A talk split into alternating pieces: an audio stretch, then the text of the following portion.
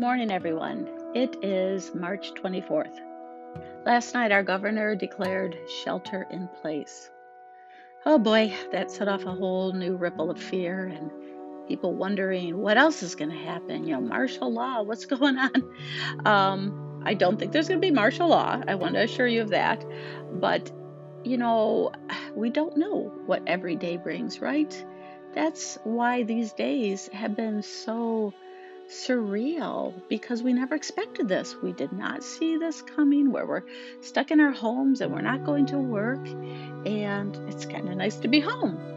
But yet, it's also kind of freaky.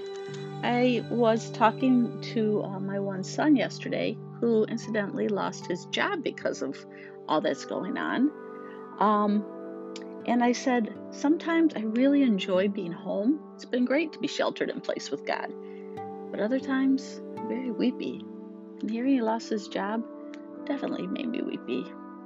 There are things to grieve in these times. So again, we turn to Psalm 91. And uh, let's read the first three verses again before looking at four. He that dwelleth in the secret place of the Most High shall abide under the shadow of the Almighty. I will say of the Lord, He is my refuge and my fortress. My God, in Him will I trust. Surely He shall deliver thee from the snare of the fowler and from the noisome pestilence. And now we're going to go on to four, which is our verse that we're going to look at today a little deeper. He shall cover thee with his feathers, and under his wings shalt thou trust. His truth shall be thy shield and buckler. We've already had some pictures of God here in Psalm 91. We've seen him as a shelter, a refuge, a fortress, a deliverer. But now this verse is going to give us a picture that is softer and nurturing. He'll cover you with his feathers, and under his wings shalt thou trust. Okay, I've never been under wings, but I'm assuming it's soft it's all downy. It's a place where you'd be close to the heart of the parent bird. It's not, you know, like a distant thing, like y'all can sleep in my tent out back tonight to get out of the rain.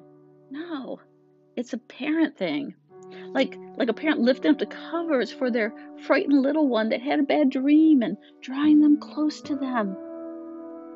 Jesus once looked over Jerusalem and said, Jerusalem, Jerusalem, you who kill the prophets and stone those sent to you, how often I have longed to gather your children together as a hen gathers her chicks under her wings, and you were not willing. Can't you just feel the depth of love and longing in Jesus' voice? We often forget this nurturing side of God he sees his chicks scrambling all over the place, chirping, The sky is falling! The sky is falling! And although he calls to us, we just keep running.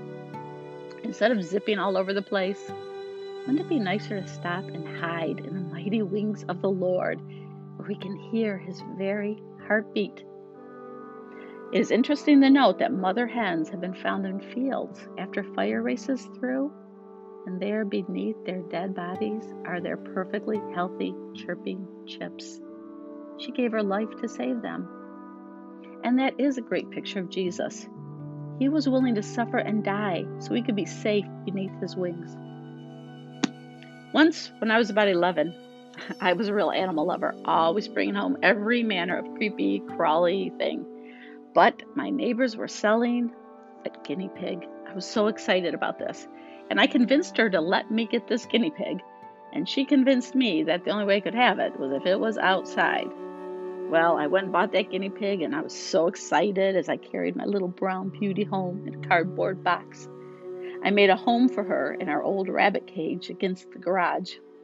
The next morning, I couldn't wait to go outside and see how she was doing. I had to rub my eyes for a minute to figure out what I was seeing. My one guinea pig was now three guinea pigs. She had delivered two adorable, multicolored little baby pigs who were already squeaking and scampering. My mom wasn't too thrilled about that, but I thought I had hit the guinea pig jackpot. Although we'd owned a rabbit, I didn't know guinea pigs didn't really handle cold very well. And one night we had an unexpected frost.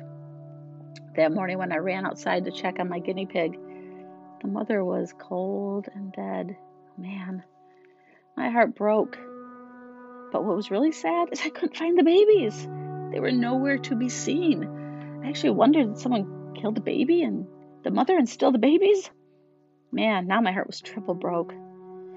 So I carefully, you know, got a bag and I lifted my beloved guinea pig from the cage. And as I lifted her, the two tiny ones ran out, squealing the high pitched squeal only a guinea pig baby can make.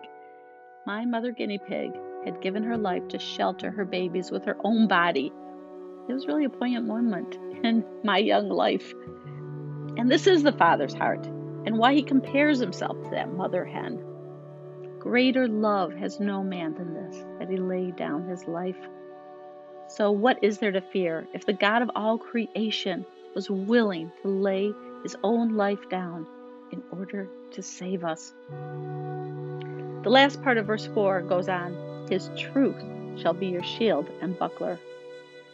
I cannot tell you how many times I've zipped through this, and I never looked up what a buckler was. So, in case you're like me, I will tell you. A buckler is actually a small shield. You can move quick, you know, and guard yourself from arrows coming from different directions, but keep moving. A shield is the large shield that will guard the entire body. Roman soldiers would lock these together and form a long wall as they advanced. Hence, you may have a translation that calls it a rampart, because the idea is that you are protected by a wall. Therefore, God's truth protects us in two ways it shields us from those little fear missiles and untruths that get into our head. It also surrounds us in big ways from things like armies, pestilence, how can God's word be this buckler and shield? We've already covered Psalm 91, verses 1 through 3. And if you're memorizing it, rehashing, and meditating on it, these truths will go deep into your soul and they will guard your heart. Because God's word is truth. Nowadays, we're always hearing fake news, fake news. And when we tune into the world's chatter, which is really hard not to do, I mean, I actually had to leave my phone downstairs for a while today just to not watch the news for a while, right? Because when we do, it's like a giant maze and there's no clear direction. God's word protects us when networks capitalize on fear. God's truth about you protects your heart when people are cruel. When those words from your past creep into your mind, God's truth protects you. When we're facing a frightening circumstance, it's important to run under God's wings. Once nestled there, near his heart, you can listen to his voice through the word. He will quicken a verse to you. I'm sure uh, many of you have experienced that, but as you read his word, something seems to like kind of jump out and feels really personal. That's called the Rhema of God. That's the Latin word for the living word of God. It's something God is saying to you today. And as my pastor says, you can take that to the bank. If this world has you anxious, God has a remedy. And that remedy is in His truth, in the Word. Psalms are great for that. Uh, King David, who wrote so many of our Psalms, spent seven years in the desert fleeing an enemy can you imagine? He's anointed as king, and then he has to run from place to place, never knowing if the enemy was right around the next corner.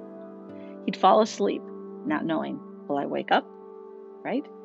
And he wrote many of the Psalms because he had to constantly run to God for assurance.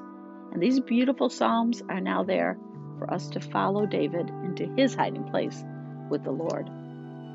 And I also want to take us and end today on a different verse in the New Testament.